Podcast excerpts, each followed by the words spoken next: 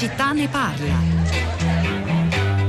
Buongiorno, dunque intanto ringrazio perché da ieri che scrivo appunto messaggi a prima pagina che seguo da tantissimi anni e eh, di questo tema finalmente oggi se ne parla questo, anche questo è un segnale diciamo importante che tutti devono sentire, mentre noi, chi è addetto ai lavori, io lavoro alla sicurezza sui luoghi di lavoro e chiaramente è da lunedì mattina l'ennesima donna, comunque lavoratrice morta, morta in, una, eh, in un lavoro veramente antico, quindi una, una, donna giovanissima morta in una maniera antica, veramente dell'Ottocento. E questo è ancora più doloroso e più eh, inspiegabile rispetto a tutti gli altri morti che hanno chiaramente la stessa eh, parità di essere pianti, ma questa è una morte assolutamente, a mio parere, e a parere anche di tanti, di quello che si è letto anche sulla stampa, assolutamente evitabile, perché su questo essere isolati in un orditoio è qualcosa che assolutamente non si vedeva da vent'anni, sicuramente in Toscana, non so negli altri posti. Buongiorno, sono Adriano, chiamo da Torino. Io sono un agente che vende macchinario tessile in giro per l'Italia e nel mondo. Ah. E diciamo che sentendo questa, per quanto riguarda la morte della ragazza, ci sconforta tutti, diciamo, per questa cosa mi sento anche coinvolto in prima persona essendo io un venditore di macchine. Posso assicurare che l'orditoio è una macchina cioè, diversa rispetto a quello che viene descritta, che è un mestiere vecchio, è un mestiere che non deve più esistere, è un mestiere che è l'unico tipo di mestiere per fare un determinato tipo di di, di, lavorazioni e quindi l'orritoio è una macchina essenziale. Io adesso non so se la macchina aveva tutte le carisme di sicurezza e di eh, tutela che hanno adesso le macchine, che tra l'altro devono avere le macchine, non è che non possono avere le macchine e quindi questo non, non glielo so dire.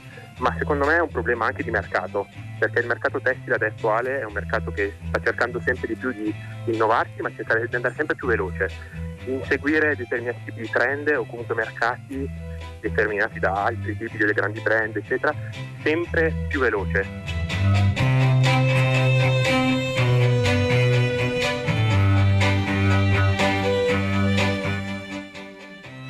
E tutta la città ne parla, buongiorno, bentornati all'ascolto. Rosa Polacco al microfono, i saluti dalla redazione.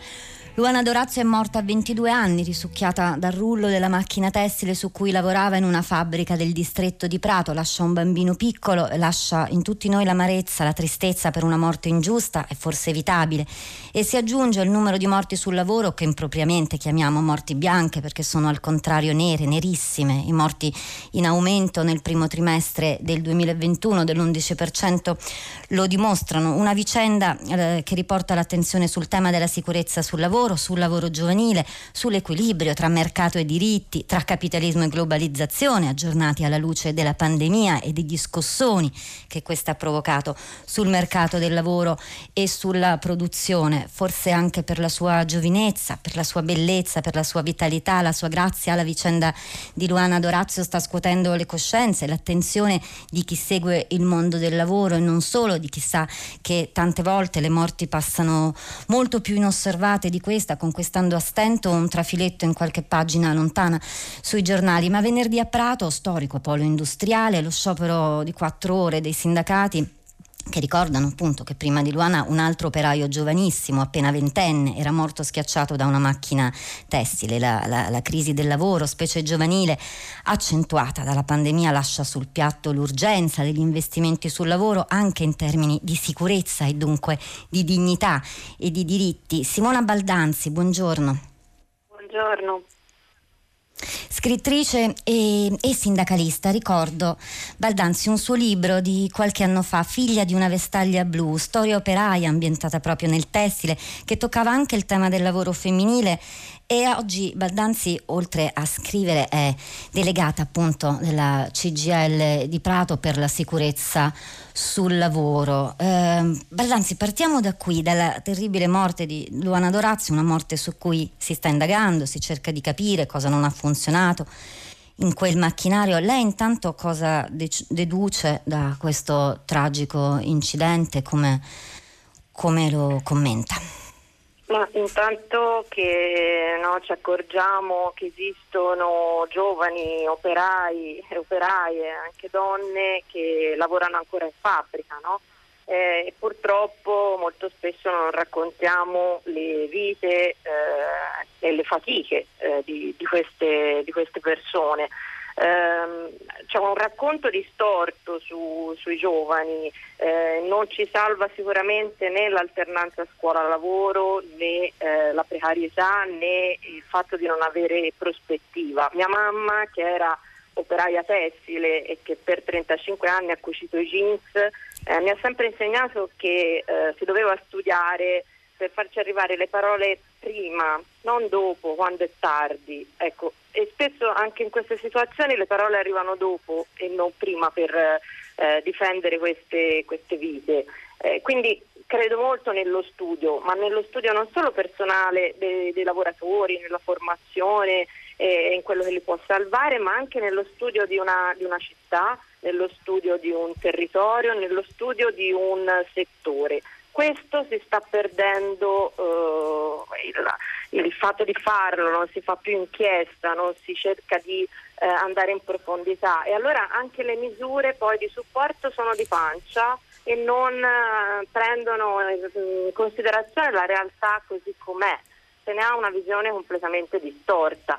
Se ci sono macchinari ancora antichi rischiamo di vedere che Praso sembra di essere una corsa di Formula 1 con macchine di 50 anni fa, cioè in strada non le vediamo le macchine di 50 anni fa, perché ci devono essere capannoni di 50 anni fa? E tra l'altro proprio su questo aspetto era intervenuto uno dei due ascoltatori di prima pagina questa mattina, Adriano, che era eh, interessante e preziosa la sua testimonianza. Lui vende proprio macchinari, macchinari tessili, si chiedeva che cosa è successo sul piano della sicurezza, ma come ci stava dicendo Baldanzi, è lo studio di un territorio di un settore, appunto, studio che, che, lei per esempio ha fatto nel libro che citavo e che appunto raccontava anche la storia eh, lavorativa di di sua madre, ma si è parlato tanto in questi giorni appunto di un lavoro antico e soprattutto di una morte antica, morire oggi come 50 anni fa, come nell'Ottocento, dice qualcuno, ma questo non è l'Ottocento e, e anche nel tessile i miglioramenti tecnologici hanno portato a una drastica riduzione degli incidenti in orditura che erano molto frequenti anche nel secolo scorso, eppure perché, perché non bastano le innovazioni tecnologiche? Dove, dov'è che si inceppa la macchina della sicurezza? Baldanzi. Sì, no, l'innovazione tecnologica infatti no, non viene fatta, si parla molto di innovazione come sorta di sostituzione della forza lavoro, no? per poi renderci conto che ancora ci sono i corpi a lavorare, eh, che ci mettono le mani, le piedi, le gambe, la testa e che in realtà questa sostituzione tecnologica non è, non è avvenuta, non sta avvenendo eh, il tessile, proprio come diceva anche il vostro ascoltatore, ehm, rischia di rimanere indietro e per correre sempre più veloce usa ancora strumenti vecchi. In più c'è una cosa eh, che secondo me è molto importante, questo effetto nostalgia eh, che corre su, sul distretto industriale o sulla Prato Laboriosa, se vi ricordate anche il romanzo dell'età dell'oro di Nesi che parlava di Edoardo Nesi di Edoardo Nesi che parlava di questo eh, sentimento no? eh, dell'operaio che si voleva far padrone, dell'orgoglio di fare a pezzi Marx nei capannoni di Prato, di lavorare senza sosta, cioè a Prato era normale perdere falangi e udito al telaio. Eh, e questo però è, è, è strisciato, è anche cambiato ehm, perché magari si, si, passava con una cultura diversa dove i giovani magari chiedono anche più protezione ma ce ne siamo scordati di andarla a rivedere, cioè chi guarda ancora questa città con gli occhi del passato eh, non mette le protezioni, mh, mm, vuole andare più veloce, eh, denigra chi invece vuole mettere attenzione e vuole mettere sicurezza. Ecco, questa lente, questo modo di osservare vecchio ci fa male quanto non investire in salute e sicurezza. Eh, c'è, c'è, un aspetto che viene fuori dalle, dalle sue parole, della, della, della sua analisi molto, molto, lucida su un territorio e su un settore, come ricordava, che bisogna eh, conoscere bene prima di eh, cercare di, di, di analizzarlo. Mm, nuove macchine, ma dinamiche antiche legate a rapporti di forza antichi. Eh, spesso è, l'ignoranza, non è solo la cattiveria del padrone la ricerca del profitto, a volte quella è la ricerca del, del profitto, ma spesso la, sono le, le, le, lacune anche sulla formazione, perché eh, la formazione sulla sicurezza viene fatta come si deve da entrambe le parti, azienda e lavoratori. Nelle piccole imprese dove avvengono più incidenti spesso nemmeno ci sono i sindacati, i baldanzi. È così, sì, è un, te- è un tessuto molto frammentato, però è tutto molto collegato e intrecciato. Eh, qua per anni si è parlato no, dei sette operai cinesi che morirono nel rogo di un prontomoda eh, e, e, ci siamo concentrati sui problemi come se fossero di natura etnica. In realtà il settore del tessile è tutto molto intrigato, parliamo poi di eh, grandi marche o di bollini di eticità, eh, però magari si fermano ai primi anelli della catena e non andiamo fino in fondo, cioè qui va visto proprio tutto l'insieme, eh, la complessità del lavoro, per cui si intrecciano eh, il filato con il tessuto, con poi la maglieria, la vendita e naturalmente anche gli effetti della globalizzazione. Se vogliamo anche come cittadini acquirenti, no? acquistare un capo che costa pochissimo e non ci chiediamo chi lo fa, con quali risorse, a che velocità, in che modo si eh, deve arrivare per ottenere eh, tutto questo. Eh, quindi è molto, è molto complesso, è molto importante però vederlo tutto, tutto insieme. La formazione serve ma anche qua si sta creando un mercato nero di attestati falsi, eh, di come dire abbiamo le carte, ma le carte non descrivono la realtà eh, così com'è. Cioè nel mh, mm, Teresa Moda, dove persero la vita i sette operai cinesi, c'era un documento di valutazione dei rischi che raccontava una, una realtà che non esiste. Cioè, il racconto deve essere veritiero per poi andare a migliorare se invece racconta una bugia non salva le vite. Eh, è con noi anche Cesare Damiano, buongiorno. Buongiorno a lei.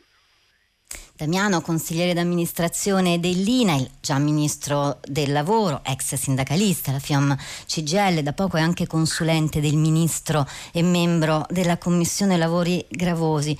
Uh, intanto per partire ho due domande per lei, Damiano, gliele faccio insieme. Naturalmente, se vuole commentare il caso da cui siamo partiti, quello di Luana Dorazio, con tutti gli appunti e le precisazioni che stava facendo Simona Baldanzi, però con lei volevo parlare anche di numeri, perché le morti sul lavoro sono diminuite nel quinquennio 2015-2019, ma ora sono di nuovo in crescita, nonostante siano diminuiti gli infortuni sul lavoro, anche a causa della diminuzione proprio del lavoro, perché la crisi e la pandemia ha fatto perdere perdere un milione di posti di lavoro, ma i casi mortali appunto aumentano, 185 dall'inizio dell'anno, incremento dell'oltre 11%. Come si spiegano questi numeri, Damiano? Ma guardi, eh, il calo avuto negli anni precedenti è sotto gli occhi di tutti, c'è uno spartiacque. Io da Ministro del Lavoro, insieme a Livia Turco, che era Ministro della Salute, ho varato il famoso decreto 81 sulla salute e sicurezza nei luoghi di lavoro. Per darle un dato, fino al 2008 morivano mediamente 1600 persone all'anno. Dopo l'adozione di quel testo negli anni seguenti, sempre una cifra spaventosa, siamo calati di un terzo, eravamo a 1000 morti all'anno, che sono pur sempre tre al giorno. Questa è la media italiana. Se ritorniamo agli anni 60, io ricordo che nel 62 Dario Fo e Franca Rame conducevano una trasmissione famosa all'epoca canzonissima, gli anziani se la ricordano, e furono cacciati dalla RAI e sostituiti perché osarono in uno sketch tirare in ballo il tema della caduta dall'alto dei lavoratori dell'edilizia. Pensate che tempi erano, 1962, quando io ho fatto il Ministero del Lavoro nel 2007 c'era il Presidente della Repubblica Napolitano che mi incalzava tutti i giorni per avere quel testo sulla salute e sicurezza.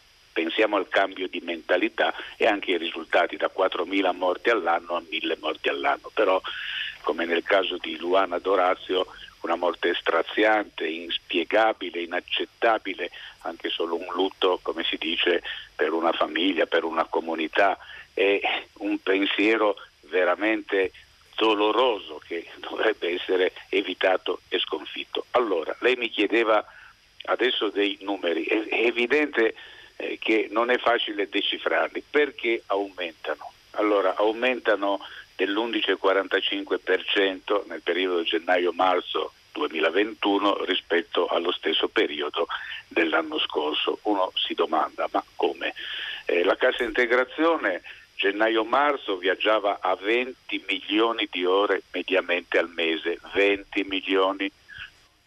Quante ore di cassa integrazione abbiamo gennaio-marzo 2021, a gennaio 217, che 10 volte 20, a febbraio 173, che è quasi 10 volte 20, a marzo 641 milioni, che è 30 volte 20, quindi vuol dire che ci sono meno persone al lavoro, tant'è che diminuiscono gli incidenti mortali in itinere, quelli durante il viaggio casa-lavoro, lavoro-casa, nei trasporti e invece aumentano quelli sui luoghi di lavoro. Una prima spiegazione può essere che naturalmente incide su questa statistica la giusta equiparazione avvenuta l'anno scorso per effetto di un decreto eh, dell'infortunio Covid, del, della malattia Covid come infortunio, sia che l'esito sia, come si dice, di malattia, sia che l'esito sia purtroppo mortale.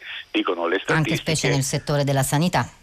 Esatto, soprattutto nel settore della sanità, medici, infermieri, addetti alle polizie delle RSA degli ospedali. Si dice che mentre per quanto riguarda gli infortuni l'impatto Covid gioca per un quarto del totale, per quanto riguarda l'esito mortale gioca per un terzo del totale. Quindi questa può essere, come si dice, una parziale spiegazione aumenta la cassa integrazione, aumentano gli infortuni, è assurdo, ma al tempo stesso c'è l'irruzione della pandemia che equiparata ad infortuni ovviamente gioca sulle statistiche. Però qui non bisogna dimenticare una questione, veniva ricordato macchinari dell'Ottocento, velocità del 2000, quella che viene richiesta con uno sfruttamento che alle volte rasenta l'incredibile nella globalizzazione. Io dico che purtroppo lo dico da studioso da sempre di questa materia, che c'è una tendenza anche nella legislazione a preferire il risarcimento ex post dopo l'infortunio, dopo che si è contratta la malattia professionale, dopo che c'è l'esito mortale, piuttosto che intervenire ex ante. Le faccio degli esempi banali. Ci stiamo battendo come INAI, ad esempio, per evitare che si diminuiscano i finanziamenti alle imprese che fanno prevenzione. Parliamo del tessile, se si mettono le fotocellule, se si mettono tutti eh, i marchi ingegni più evoluti che costano e l'imprenditore investe in questi marchi ingegni, ha diritto molte volte non lo sanno neanche, ad avere una diminuzione dei premi assicurativi dell'INAI perché tu ti sforzi di prevenire e io ti diminuisco ovviamente il costo della tutela e della prevenzione. È un po' un bonus malus di carattere assicurativo, vale anche per l'automobile se vogliamo fare un paragone improprio. Bene, questi finanziamenti purtroppo le aziende non li utilizzano fino in fondo, quindi il legislatore, soprattutto il Ministero dell'Economia e delle Finanze che cerca sempre di rastrellare soldi, dice ma non li utilizzano e quindi li tolgo. Non si fa il ragionamento inverso. Cari imprenditori, utilizzateli per fare prevenzione. Così come penso ai lavori usuranti, quando ero ministro del lavoro io ho messo 2 miliardi e mezzo, eravamo nel 2007 per mandare prima in pensione chi lavora nelle cave, nelle miniere, nelle torbiere, alla catena di montaggio, nel lavoro notturno, lavori duri certificati, sono stati messi tali e tanti paletti che quei soldi non vengono spesi. Allora il legislatore dice da dove prendo i soldi, ne ho bisogno. E beh, non li spendiamo, certo che non li spendiamo perché se metti tre cinture e quattro bretelle è difficile togliersi i pantaloni, è evidente e allora diminuiamo le risorse anno dopo anno, anziché fare il discorso inverso, poiché abbiamo messo troppi ripari, togliamo qualche riparo e mandiamo qualcuno in più in pensione perché quella persona rischia. Qual è il risultato?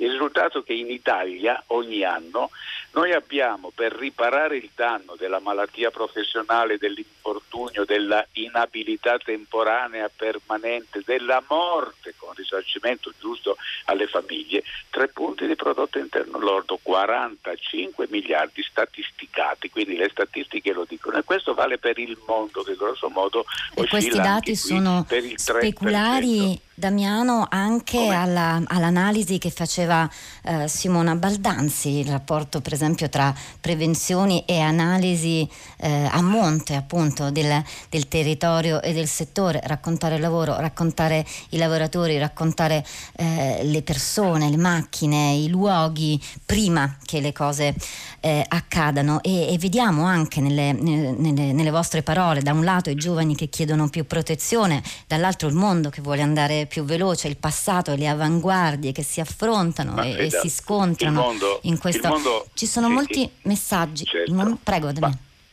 andare più veloce, io lo posso capire. Eh, sa, quando io ho cominciato a lavorare era il primo ottobre del 1968, lavoravo in una multinazionale, un palazzo uffici di 800 impiegati, la Rivers KF si chiamava all'epoca, una svedese associata alla Fiat che faceva i cuscinetti e fa ancora i cuscinetti a sfera. Avevamo un piano dello stabile immenso con i computer dell'epoca bisognava raffreddarli, bisognava mettersi i camici bianchi, bisognava trattare le schede, le perforatrici.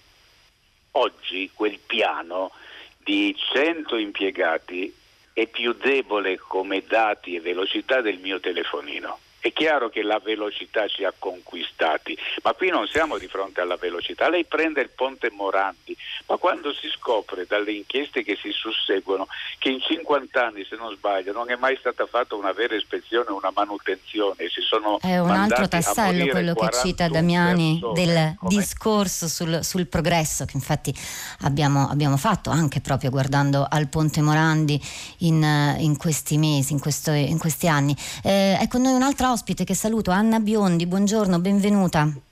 Buongiorno vice direttrice dell'Ufficio Lavoratori dell'OI, l'Organizzazione Internazionale del Lavoro delle Nazioni Unite. Cesare Damiano ha un po' introdotto anche l'argomento che volevo toccare con lei, spostandoci anche dai nostri confini, guardando in un'ottica più globale, internazionale, eh, cosa succede nel mondo del lavoro, sul piano della, della sicurezza. Però intanto volevo leggere anche qualche messaggio tra quelli che ci state scrivendo al 335 5634 296, che lo ricordo è lo stesso numero dove potete mandarci i vostri messaggi vocali, WhatsApp audio.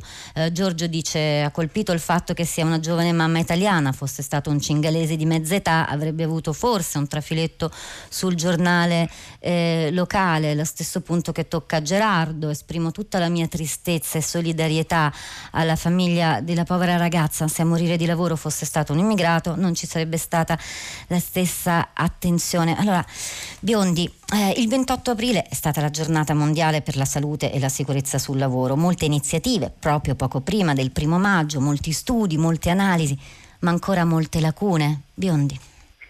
Assolutamente sì, infatti la giornata mondiale sulla salute e la sicurezza ehm, è stata ripresa dall'OIL eh, seguendo la giornata della commemorazione era nato il 28 aprile come la commemorazione dei morti e degli infortuni sul lavoro lanciata dal movimento sindacale internazionale.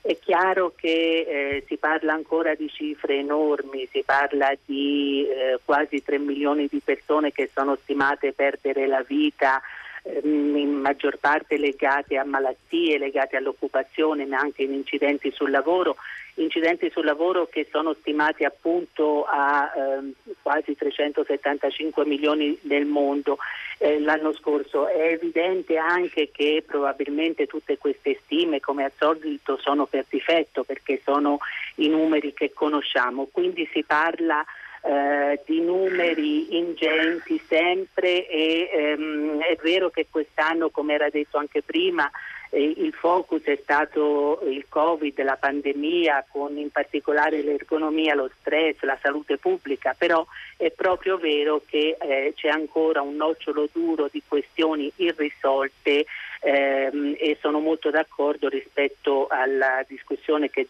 già è stata fatta rispetto alla necessità di prevenire, alla necessità ehm, di appunto prevedere, per esempio quando si parla ehm, di lavoratori, so che alcuni eh, hanno appunto riferito di ehm, lavoratori immigrati, per esempio di altre nazionalità, è molto, sempre molto importante in azienda ad avere indicazioni chiare anche in altre lingue se necessario. Bisogna ripensare sempre eh, con...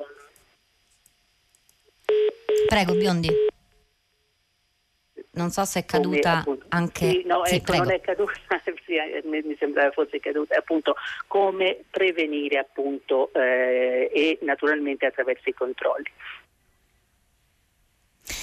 Senta Biondi, mm, adesso rispondo un, un, momento anche a un messaggio che volevo leggere, non è firmato, dice insomma, che la discussione è patetica perché eh, ne parliamo solo perché era una donna, se era un uomo chi se ne frega, no, ne parliamo perché era una lavoratrice, la sua è una morte sul lavoro che ci riguarda tutti. Ma eh, ascolti Biondi, eh, l'ascoltatore che è intervenuto stamattina a prima pagina, Adriano, che vende macchine tessili, a un certo punto ha detto durante il lockdown non c'era lavoro, ora si corre. Ecco, una delle grandi sfide che abbiamo davanti è quella di trovare un nuovo equilibrio per il capitalismo e la globalizzazione, questi due macigni scomodi, scomodissimi che guardiamo, affrontiamo da tutti i lati da tanti anni.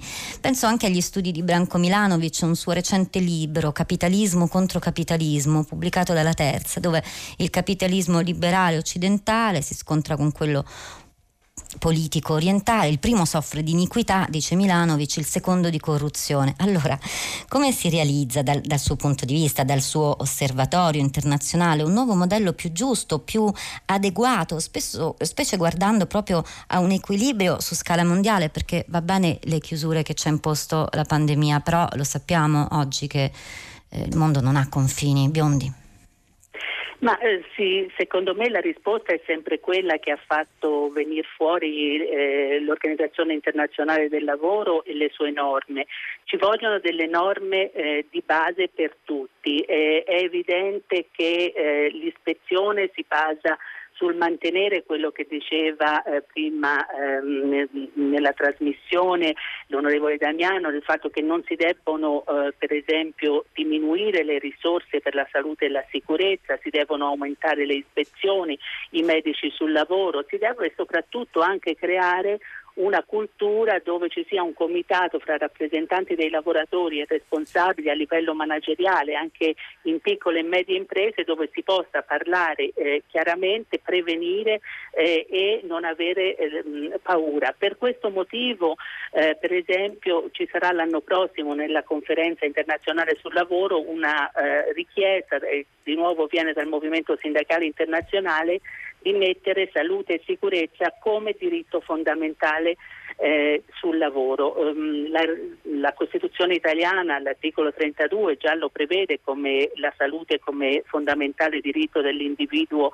e interesse della collettività. Ecco, io credo che bisogna eh, fare in modo che questa rientri nei diritti fondamentali per tutti, da qualsiasi parte. Secondo me si potrebbe appunto discutere molto rispetto al, al modello di sviluppo, ma eh, bisogna eh, continuare a, eh, a dire che quando si è deciso che alcuni diritti erano fondamentali, ovvero che non ci doveva essere il lavoro minorile, che non ci doveva essere la schiavitù o la discriminazione, ma allora si è riconosciuto anche che la libertà sindacale e la contrattazione debbono essere diritti fondamentali. Ecco, io credo che riportare la luce sulla salute e la sicurezza sia molto importante.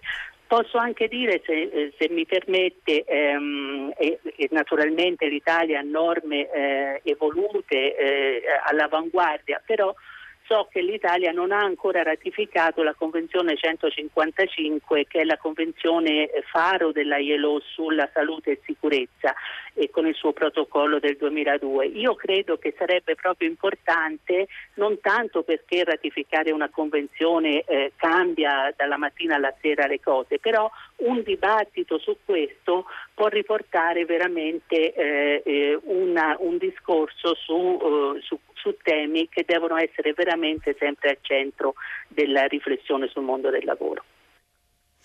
Ecco, questo allora è qualcosa che giro a Cesare Damiano per chiudere questa parte di discussione. Sentito ehm, sì, sì. l'analisi e la proposta di Anna Biondi il comitato che citava il discorso sui modelli di sviluppo e sui diritti e l'Italia eh, che appunto non ha ancora ratificato la convenzione LO sulla salute e la sicurezza. Cesare Damiano.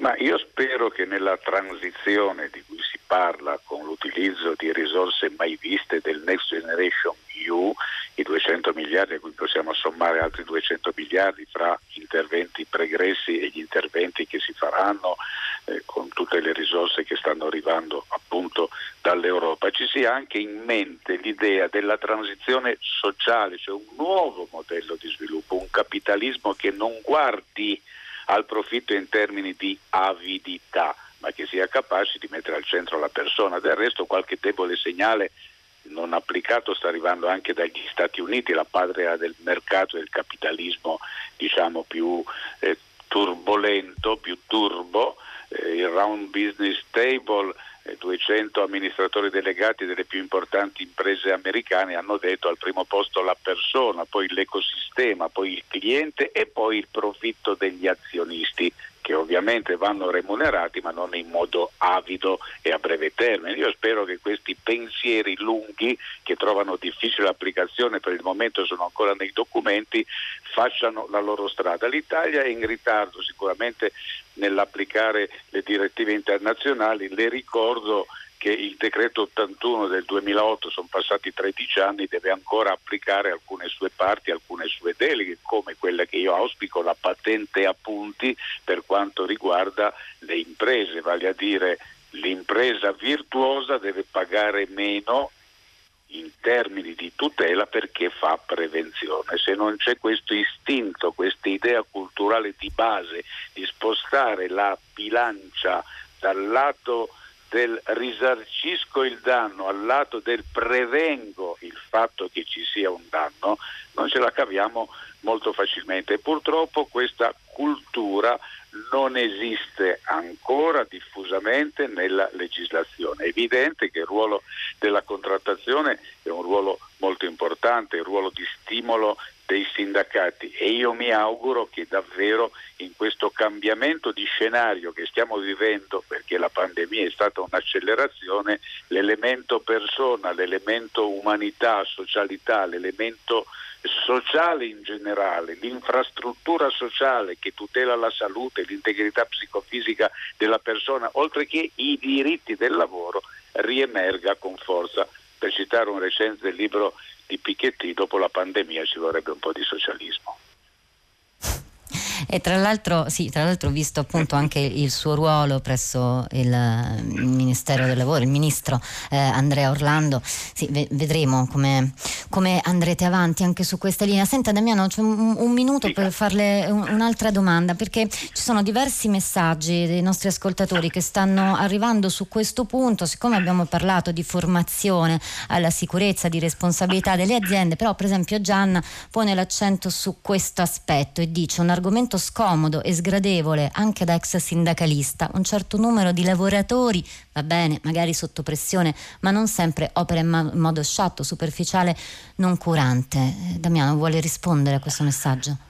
Ma naturalmente eh, molte volte si utilizza come argomento eh, la responsabilità che deve essere in capo al datore di lavoro, che è quello che dà gli indirizzi all'interno dell'impresa per quanto riguarda l'adozione delle misure, dalla formazione agli elementi di prevenzione. Pensiamo soltanto alla pandemia, ai dispositivi, l'obbedienza alle regole, il non assembramento, il distanziamento e così via, l'esposizione al rischio c'è un argomento che dice sì, però il lavoratore il casco non se lo mette, eh, le, eh, i guanti non li vuole mettere, eh, eh la scarpa antinfortunistica, le cinture imbragano, proteggono, però sono scomode, non si può lavorare. Bene, anche qui può venire in soccorso non solo la cultura, ma anche la risorsa. Ti pago se fai applicare le regole, ti faccio lo sconto se fai applicare le regole e la tecnologia ci può venire in soccorso all'interno di un cantiere, cito il cantiere perché la caduta dall'alto è una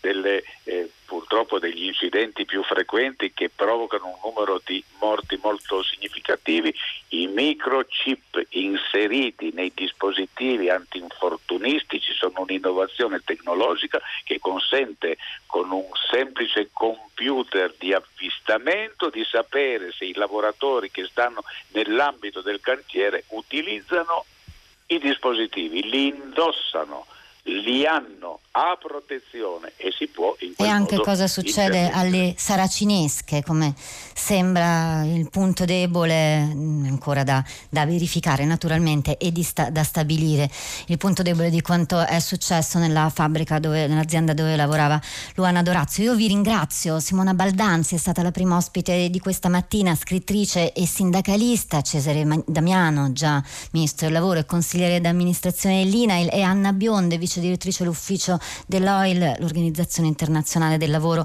delle Nazioni Unite. Grazie per averci portato fin qui. Ora ascoltiamo una canzone che racconta proprio di una ragazza, di una lavoratrice che un bel giorno decide di non andare al lavoro, di non sottostare alle leggi del padrone. Sono i tre allegri ragazzi morti e questa è la tatuata bella.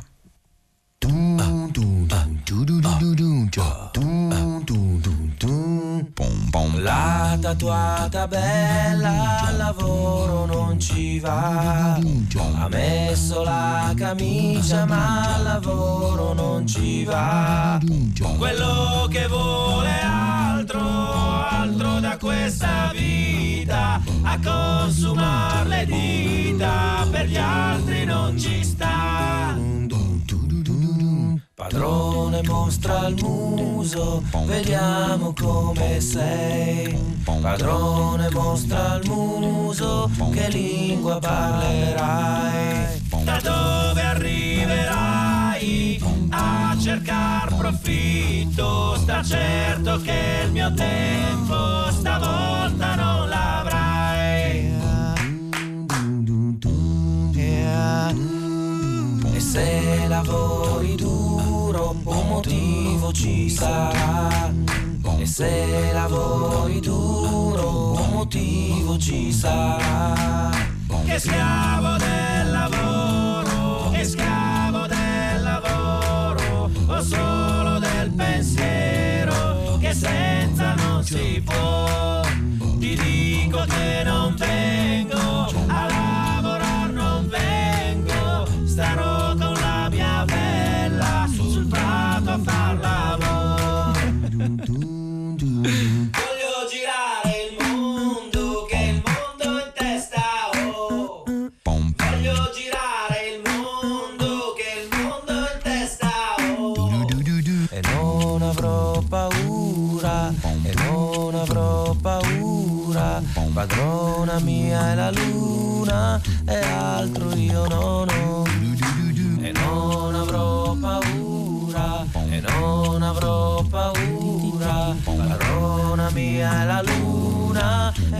E altro io non ho.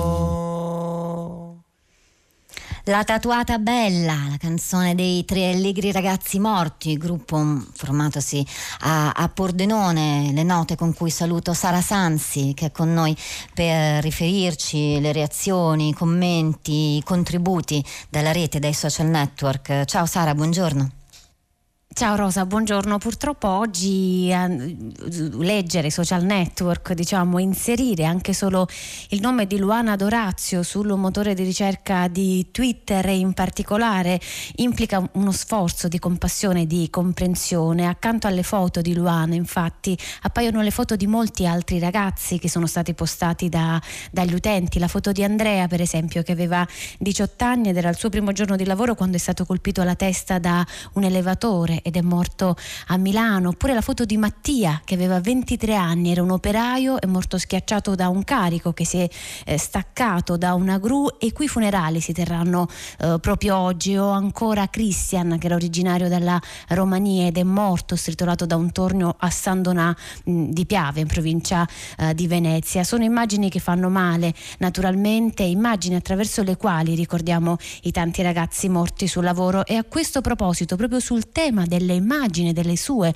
diffusioni, sui, delle loro diffusioni sui social network, un utente, una nostra ascoltatrice che si chiama Angela, ci consiglia la lettura di un pezzo di, dell'intervento di Maurizio Crippa di oggi sul foglio e riporta la parte finale di questo intervento che dice Luana era una giovane donna molto bella, così è stato più facile per i giornali, per i telegiornali mettere la foto e la notizia in prima pagina e vorremmo dire che questa attenzione è un dono, che con la sua morte Luana ha fatto tutte le persone morte sul lavoro come lei, ma che giornali e televisioni per rompere il loro brutale silenzio abbiano dovuto aspettare una giovane mamma perché evidentemente fa più notizia è un fatto che parla da solo. Questo era Maurizio Crippa, l'articolo per intero, il suo intervento per intero sul foglio di oggi, ma ora passiamo alla voce dei nostri ascoltatori. La prima voce ci arriva da Santa Margherita Ligure e Pier Emilia. Buongiorno Pier Emilia.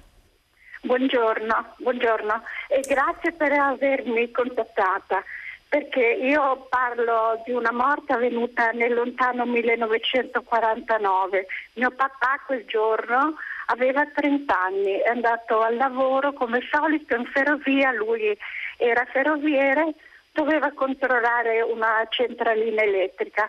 Era stato assicurato che era stata staccata la tensione, tranquillamente salito ed è rimasto folgorato insieme a lui un compagno che ha cercato di aiutarlo. Io avevo 40 giorni, quindi non ho conosciuto mio papà e mia mamma aveva 21 anni. Questa cosa ha condizionato la mia vita, anche se devo ringraziare tanto la mamma per quello che ha fatto, ma ho pensato tante volte come sarebbe stata la mia vita insieme al mio papà, cosa mm, avrei potuto fare, avrei potuto essere anche una donna diversa, anche se sono contenta di quello che ho fatto, ma io vorrei ricordare il dolore di queste morti. Nessuno lo può capire come è condizionata la vita, certo che si va avanti, ma è una mancanza tragica, infinita. E io oggi ripensando a quella mamma che è morta ieri, a quel bimbo piccolo, eh, mi metto nei panni suoi e spero che possano fare qualcosa, perché promesse ne fanno tante, ma poi non cambia niente. Nel lavoro forse mancano i controlli e specialmente penso nei lavori più umili, perché ormai certi lavori sono considerati umili. Devo dire che non bastano i soldi, non servono non servono a niente, Grazie. possono aiutare un po'. Spero tanto. Grazie per questa sua testimonianza, grazie Pier Emilia per questa sua testimonianza. Ascoltiamo anche un'altra ascoltatrice come lei, abbiamo Maria Antonietta da Milano, buongiorno. Sì, buongiorno.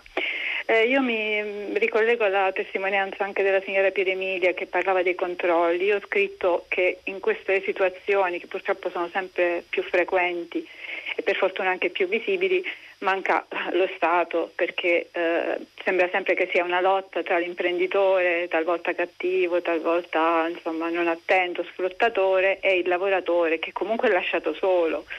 E quindi forse eh, il problema, cioè lo Stato mh, riflette, riflette, si costerna, si indigna, si impegna, come diceva De André, ma poi getta la spugna e neanche tanto con dignità come cantava lui.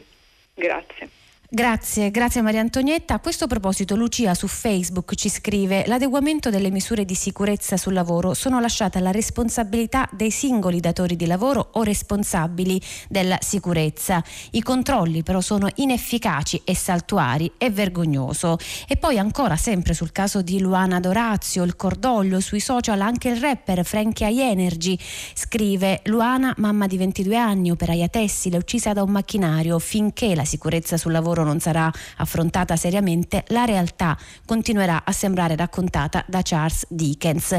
E chiudiamo ancora con un tweet che ci riporta all'interrogativo di Rosa Polacco questa mattina in apertura della puntata perché le chiamiamo morti bianche, sono delle morti nerissime. L'interrogativo che si pone anche la Podus, così si fa chiamare su Twitter, che dice ripenso all'ipotesi che mi ero fatta quando ero ragazzina, il bianco dei fantasmi, invisibili a noi, fantasmi in vita e fantasmi dopo una vita da fantasmi, dimenticati. Torniamo dopo il giornale radio e l'onda verde. Tutta la città ne parla.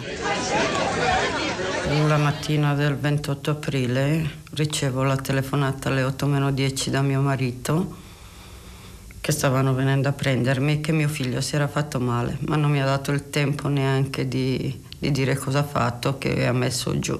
Quando ho ricevuto quella telefonata, anzi, non l'ho ricevuta, l'ho fatta io.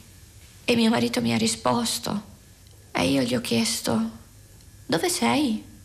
E lui mi ha detto, sono qui. Qualcuno ha poi preso in mano il telefono ed era il suo datore di lavoro. Quando mi ha detto è caduto, non vuole che lo porto in ospedale, non vuole che lo porto a casa perché ha detto che adesso viene a casa da solo. Io non immaginavo mai più una cosa del genere. Quella telefonata è stata maledetta, che io quella telefonata la, l'aspettavo con il sorriso e invece l'ho, l'ho, l'ho ricevuta con la morte.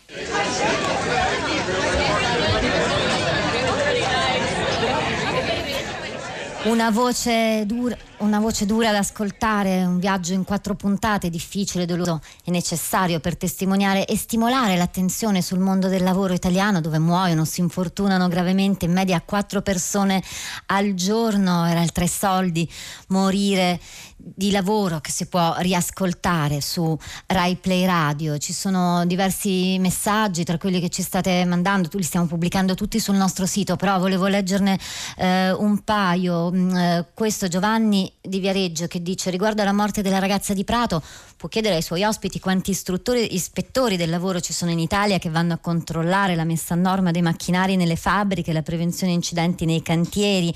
Eh, gli ospiti non, ci, non, sono più collegati, però eh, l'ultimo dato ehm, rivela sono 4.000 gli ispettori sul lavoro tra ex dipendenti IMSS e INAIL, compreso un corpo ad hoc dei carabinieri. 4.000, lo capite, non è un numero ingente. Poi c'è Simone che scrive questa morte, mi ricorda le giovani vittime delle manifatture inglesi ai tempi di Charles Dickens. Urgente un nuovo codice del lavoro, prima il rispetto per i lavoratori e poi il guadagno. Buongiorno e bentornato Alessandro Rosina, ultimo ospite di questa mattina.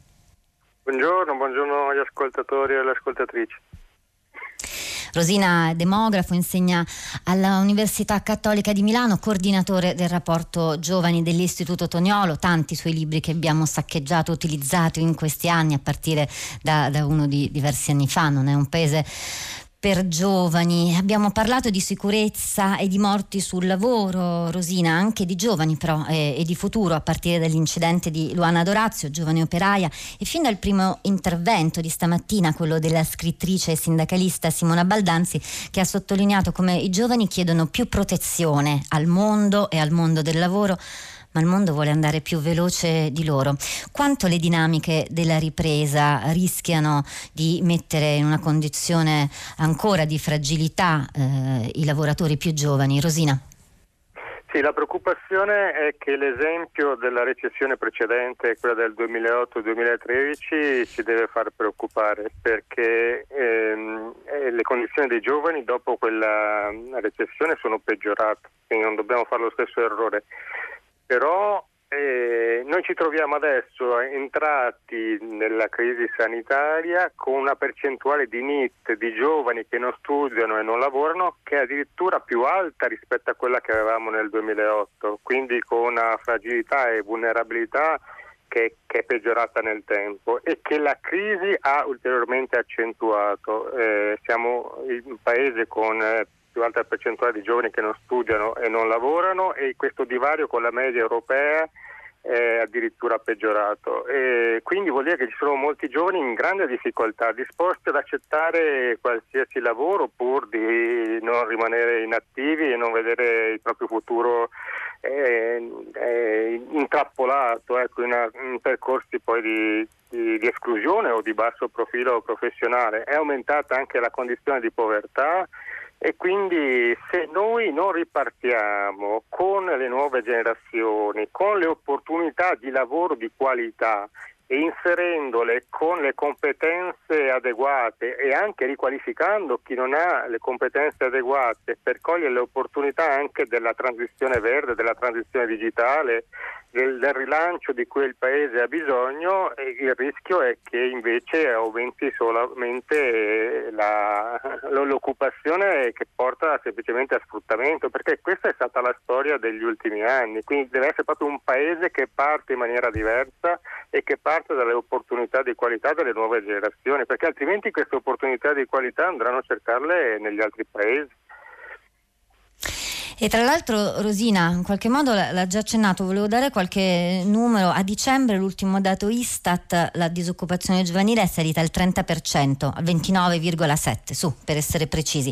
Cui si aggiunge però per i giovanissimi, tratto dal sole 24 ore, eh, un gap di competenze provocato dalla pandemia, dalla scuola a singhiozzo, pochi laureati, sempre meno.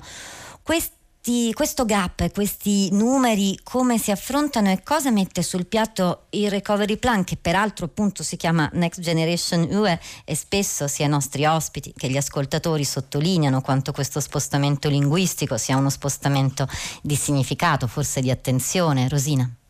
Eh, io mi collego a quest'ultimo punto perché è veramente impressionante di come continuiamo a parlare di recovery plan come se la, l'obiettivo fosse quello di tornare eh, quello che eravamo prima, che assolutamente è qualcosa che, che, non consente poi di migliorare le condizioni del paese, tantomeno quella delle nuove generazioni, perché appunto li avevamo relegate ai peggiori posizioni in Europa sui percorsi transizione scuola-lavoro, quindi dobbiamo proprio eh, puntare sulle nuove generazioni.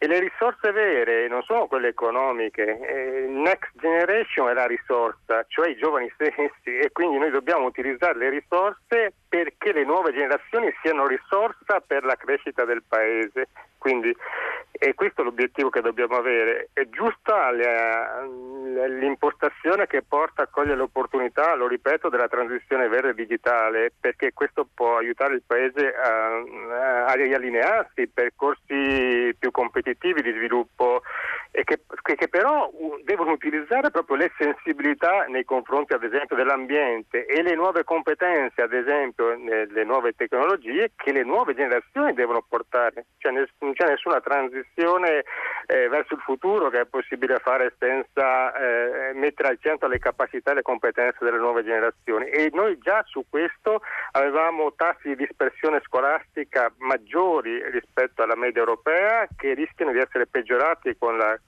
con la crisi sanitaria e come abbiamo detto anche mh, mh, giovani che non studiano e non lavorano, quindi NIT, che erano già su livelli di, di, di, guardia e già erano inaccettabili prima e sono peggiorati.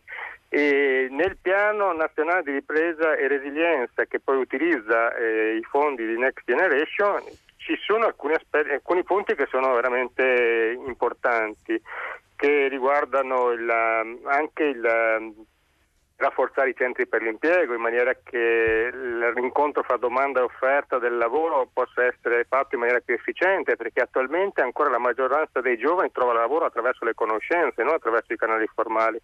C'è un rafforzamento poi dei percorsi di, di formazione avanzata anche professionale, gli ITS formazione e... di cui abbiamo fatto cenno anche in prima parte, esatto. anche con eh, Cesare Damiano. Grazie Alessandro Rosina per aver eh, chiuso questa puntata che stamattina abbiamo dedicato alla, alle morti sul lavoro, alla morte di Luana Dorazio, che, eh, puntata che, che, è proseguita con la notizia che avete ascoltato prima dal giornale radio, un operaio di 49 anni in gravi condizioni stamattina in un'azienda di Busto Arsizio in provincia di Varese, schiacciato da un torneo meccanico, numeri che continueremo uh, a contare e, e a non dimenticare. Un messaggio, quello di Gianfranco, ricordiamoci che la trasformazione culturale riparte da noi cittadini che con senso civico dobbiamo segnalare tutte le realtà che vicino a casa nostra, vedi i cantieri, non rispettano le minime norme di sicurezza, magari pagati da noi, per risparmiare qualche euro. Tutti i vostri messaggi li ritrovate sul nostro sito Linea Radio Tremondo con Luigi Spinola. Noi ci salutiamo, Rosa Polacco e Sara Sanzi a questi microfoni, Cristiana Castellotti che cura il programma, Piero Pugliese in regia insieme a Giulio Salvatelli alla console, Cristina Faloci e Pietro del Soldà in redazione vi danno appuntamento a domani, ore 10, tutta la città ne parla.